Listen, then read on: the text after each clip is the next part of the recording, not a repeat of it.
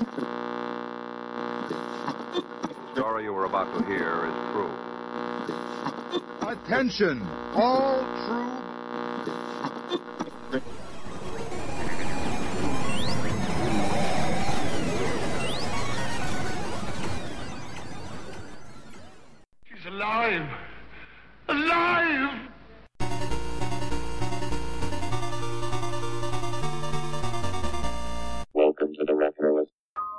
Some movies you watch the first time and you are an instant fan, while others are more subtle. They are films that you perhaps don't like on first viewing, but then slowly but surely they wear you down until suddenly you wake up one day and you're a fan of Teen Witch. When Teen Witch came out, it was not even on my radar. The first time I would see it would be at a friend's house. Actually, it was a girlfriend of a friend.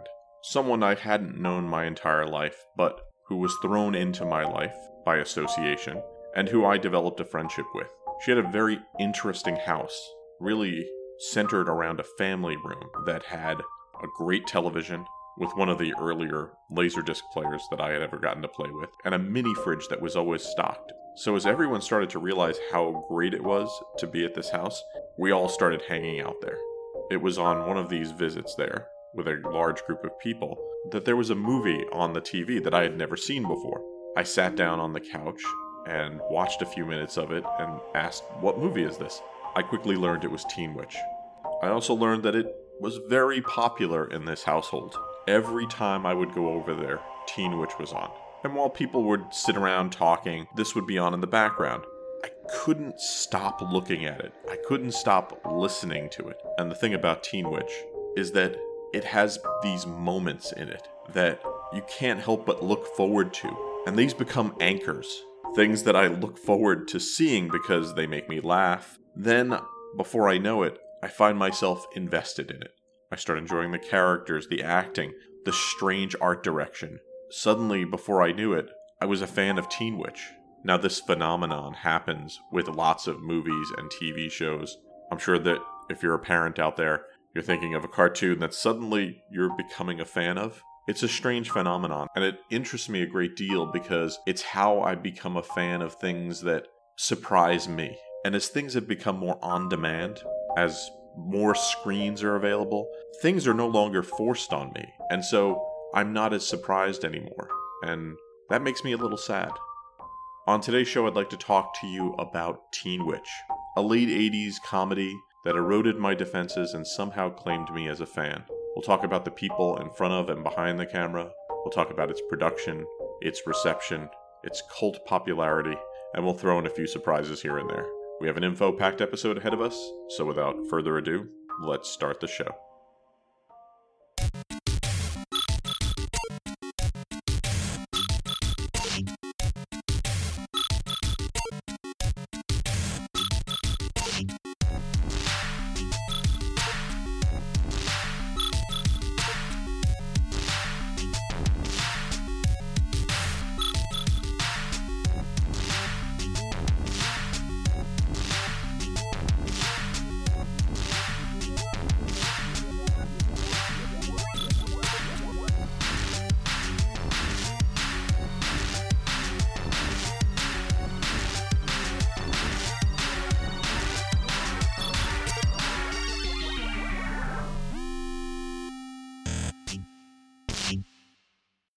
Teen Witch is about a young woman who suddenly discovers that she has magical powers. She uses those powers for wish fulfillment, eventually becoming the most popular kid in school. The film was written by Robin Menken and Vernon Zimmerman. Robin Menken started as an actor in a couple of movies you might have heard of, but mostly in small parts. She was in Spinal Tap and High Anxiety, two movies that I love, and then would become a writer.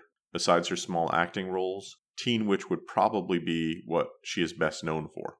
Vernon Zimmerman has a host of credits. For people who don't follow TV movies, he's probably also best known for his writing of Teen Witch. The film was directed by Dorian Walker. Dorian Walker is a writer and director. As a director, Teen Witch and the 1984 movie Making the Grade are the, probably the films that stand out the most in their filmography. The idea for Teen Witch started in another teen film.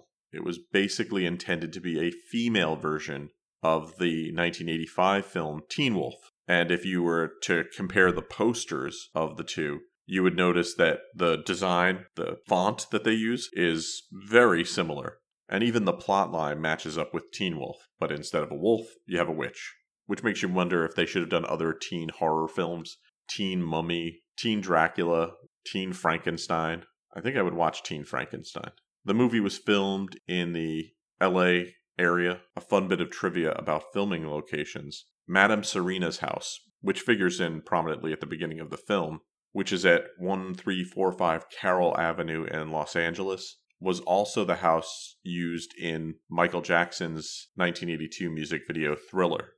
Production was fairly smooth, although I've read some interviews with people in the cast, and many of them at the time looked at the film as a paycheck. And I get the sense that they weren't happy with the direction of the film. Rewatching it, I have to say maybe some of that shows up on the screen. So, what is Teen Witch about? Louise Miller is a 15 year old girl in high school. She has a bike accident in front of a house owned by Madame Serena. She goes to try to use Serena's phone. Serena offers to read Louise's palm and learns that she is a reincarnated witch and an old friend of Madame Serena. Madame Serena also says that on Louise's 16th birthday, which is one week from then, her magical powers will return.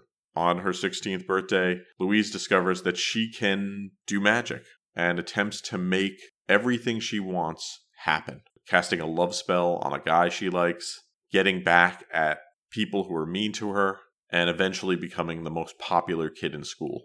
As you might guess, her popularity kind of gets out of hand, and this makes her turn on her real friends. And the film does have a happy ending, much like in Teen Wolf. She realizes she doesn't need her magic to become popular, and she gives it up and still has everything she ever wanted. Now, a little bit about the cast. This film has a fairly large cast, so I'll try to move through it quickly. Robin Lively plays Louise Miller. Louise's witch name in the past life was Modesty Miller. Robin Elaine Lively Johnson is an actor, probably best known for Teen Witch, but has been on dozens of TV shows. Many who lived through the 80s might remember her from her appearance on Doogie Howser. Amanda Ingber played Polly Goldenberg Cohen, Louise's best friend. Amanda goes by Mandy, is a former actor, gone on to become a yoga instructor, quite a popular one, with lots of celebrities who go to her. Got her start on the stage in Neil Simon's Brighton Beach Memoirs, and had many TV roles, including a run on the TV show Cheers and Charles in Charge. Ingber has had some great quotes about Teen Witch. She refers to the movie as a bad summer job, basically not liking it. She also dreaded what would become probably the most famous scene in the film a rap scene that is called Top That. I think for a long time its popularity, especially on the internet, haunted her, but she does appear to have accepted its amazingness, which I'm going to play a little bit for you right now.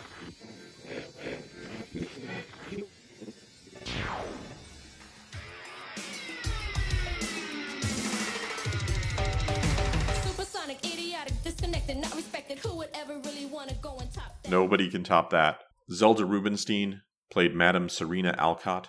Rubinstein passed away in 2010 you might know her if you're a Poltergeist fan as the medium Tangina Barrons. She was also on the TV show Picket Fences for two seasons and the voice of the Taste the Rainbow ad campaign for Skittles, in addition to being a talented actor. She was also a very early and outspoken activist for the fight against HIV and AIDS, which is pretty amazing because early on that could really endanger your career, but nobody tells Zelda Rubinstein what to do. Dan Gauthier played Brad Powell, the big man on campus, the object of Louise's affection. Dan was 26 when he did this film, playing a high school senior. He would actually marry another character in the film in real life, Lisa Fuller, who played Randa. They married the very next year. While people know him from Teen Witch, many others know him from his work as Kevin Buchanan on the soap opera One Life to Live. Joshua Miller played Richie Miller, the little brother. He's become a writer, director, won an Young Artist Award back in 1986 for an appearance on the TV series Highway to Heaven. His first feature film was Halloween 3. If you watch a lot of 80s TV, you'll see Joshua appear from time to time. He was on shows like The Greatest American Hero, 21 Jump Street, and Family Ties. Dick Sargent played Frank Miller, who is the father of Louise. Dick was born Richard Stanford Cox in 1930, passed away in 1994. Probably best known as the second Darrin on the TV sitcom Bewitched, which also was about witches and probably plays into why he was cast in this film. Even though he was a little old to be Louise's dad, I guess it was because he had experience playing the father of a witch. I'm referring to his daughter Tabitha on the original TV show Bewitched. He's wearing a lot of eyeliner in this movie. Caren Kaye played Margaret Miller, Louise's mother. Another great actor with a large body of work, appearing in shows like 21 Jump Street, Fantasy Island, Mr. Belvedere, Murder She Wrote, Taxi. I'll remember her for the one season wonder It's Your Move, which ran on NBC from 1984 to 1985. She played Jason Bateman's mother on that show. Lisa Fuller played Randa. She married Dan Gauthier after this film ended. She's in two great late 80s films. In addition to Teen Witch, she's also in The Monster Squad. Marcia Wallace played Miss Malloy, who's the nice teacher. Wanted to mention her. She's the voice of Edna Krabappel, Bart's teacher on The Simpsons. Passed away in 2013. Had a five decade career, frequent guest on The Merv Griffin Show, which would lead to her being cast on the original Bob Newhart show. Marcia Wallace is in an amazing episode of Magnum PI if you're a fan of Magnum PI. It's an episode called Beauty Knows No Pain from 1981. A really fun episode that involves Magnum having to enter the Iron Man race in Hawaii. And Marcia Wallace plays the trainer. Rounding out the cast, you have Shelley Berman playing Mr. Weaver, who is the mean teacher, Noah Blake as Rhett, and Megan Gallivan as Kiki. After these messages, we'll be right back.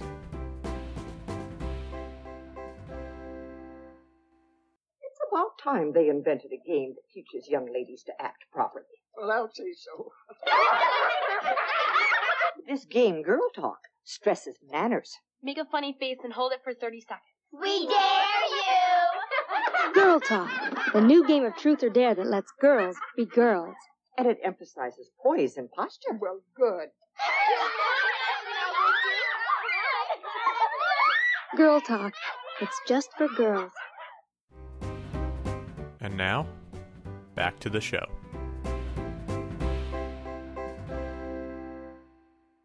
Music is a big part of Teen Witch. Interestingly, they went with rap instead of rock as the 80s came to a close. A lot of movies before that tended to use rock and roll music to represent teens. Teen Witch actually used rap quite effectively, although also very comically. The budget for the film was not great, and the direction could be spotty. One of the ways that this is very apparent is in the musical numbers, where the film's audio and video are completely out of sync. If you just watch the Top That rap, which you can search on YouTube, you'll see it just doesn't sync up. Music for the film is credited to two people Richard Elliott, who's a Scottish born saxophonist and Grammy Award winner, and Larry Weir. Weir had an interesting career. Larry Weir is a songwriter, producer, and promoter, probably best known for his work on Teen Witch because of its cult following. But the Weir family and the Weir brothers have had a much larger career making music for decades before this.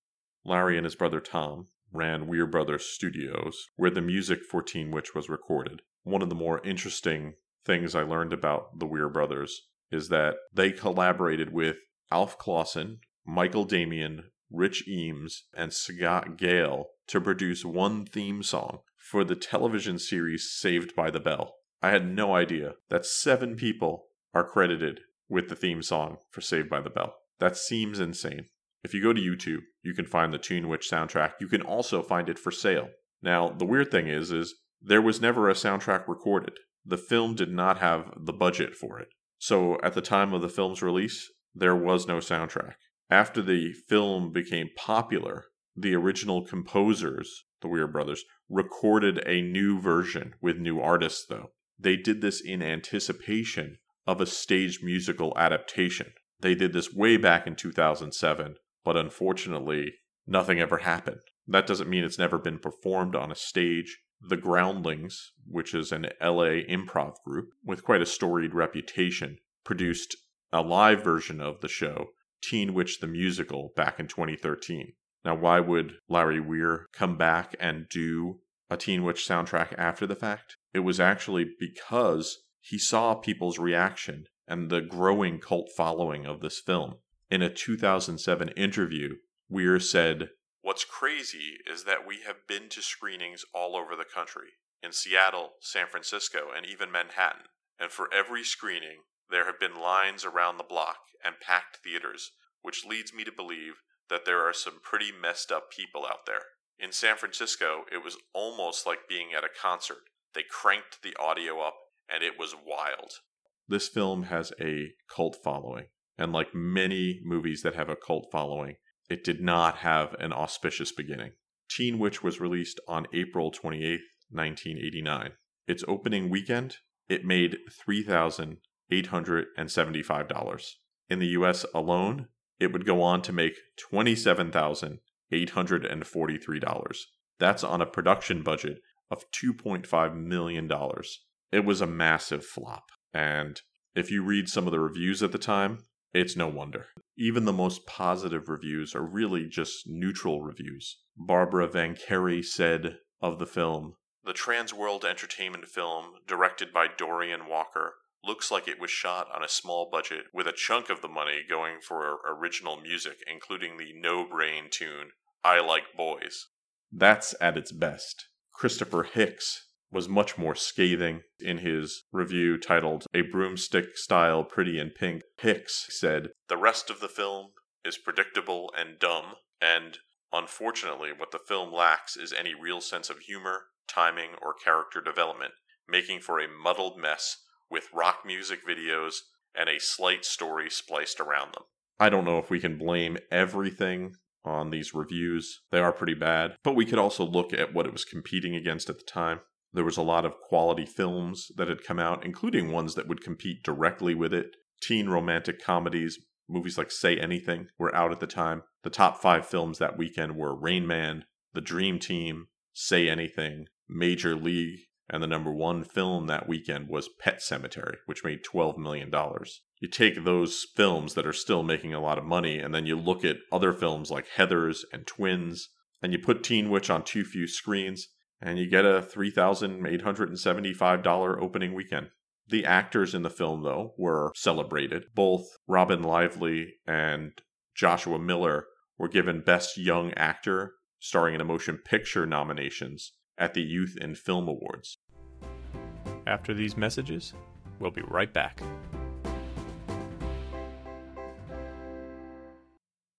I love your banana clip. That's Faz. I love your eyeshadow. That's Faz. Faz, Faz, Faz is fun.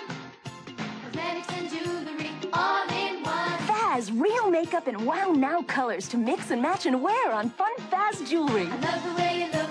I love your jewelry.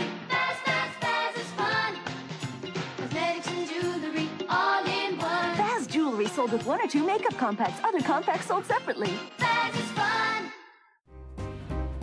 And now, back to the show.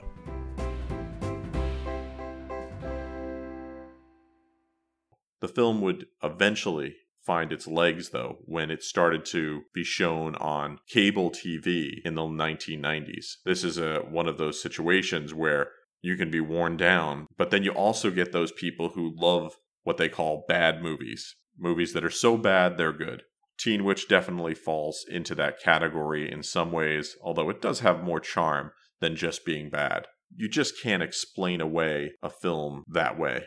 It has to have some sort of central heart to it for people to really have some sort of affection. In the mid 2000s, ABC Family would acquire the rights to broadcast it and would re air it as part of their 13 Nights of Halloween. And there it would find a completely new audience of fans. This led to rumors in the late aughts that a remake of Teen Witch was in the works that would have starred Ashley Tisdale Tisdale even commented that they were going to start filming in 2010. It's obviously 10 years later, and we have nothing. Fans would have been treated to a Teen Witch musical that Larry Weir was trying to get off the ground. With its musical set pieces, it would play quite well on the stage, and its cult following probably would have kickstarted it.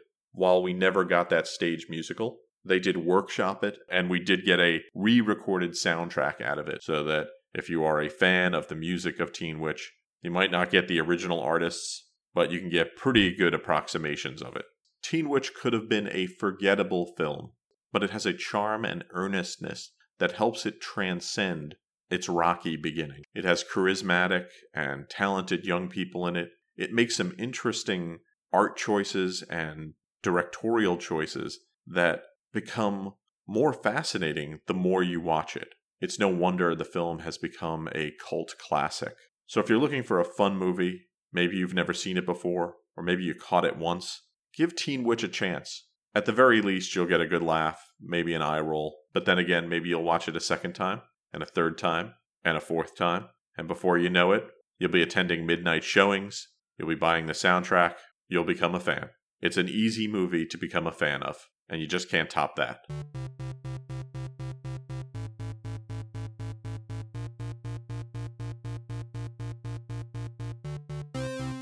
Thanks for listening to the show. For more retro fun, you can drop by the website at retroist.com.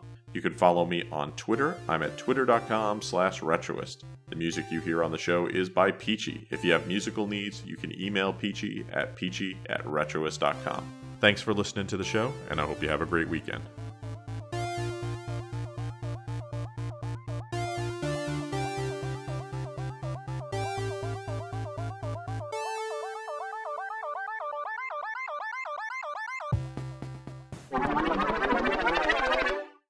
Supersonic, idiotic, disconnected, not respected. Who would ever really want to go and top that? This has been a production. Goodbye.